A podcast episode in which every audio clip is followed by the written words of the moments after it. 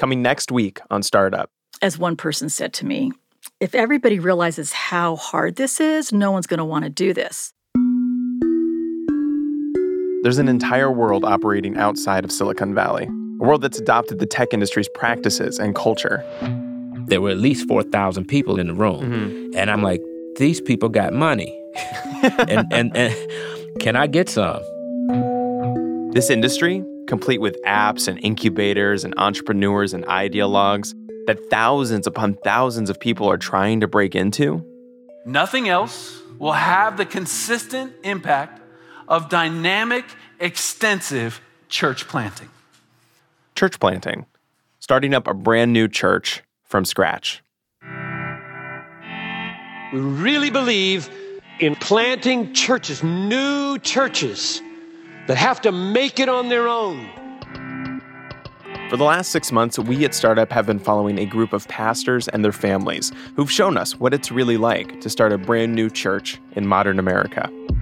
Your vices will show up. So whether it's pornography, sexual immorality, so you go out and bang some other chick on the side, We've seen some men who have just become these monsters.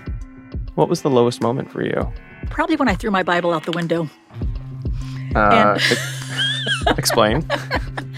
It's a movement of people trying to disrupt one of the oldest, most bureaucratic institutions in history the Christian church.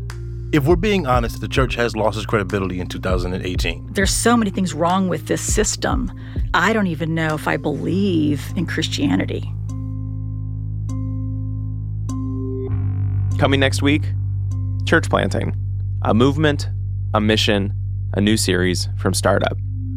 the church's reputation is on the line, Jesus' reputation is on the line, my reputation is on the line, and in one five minute decision, it's all lost.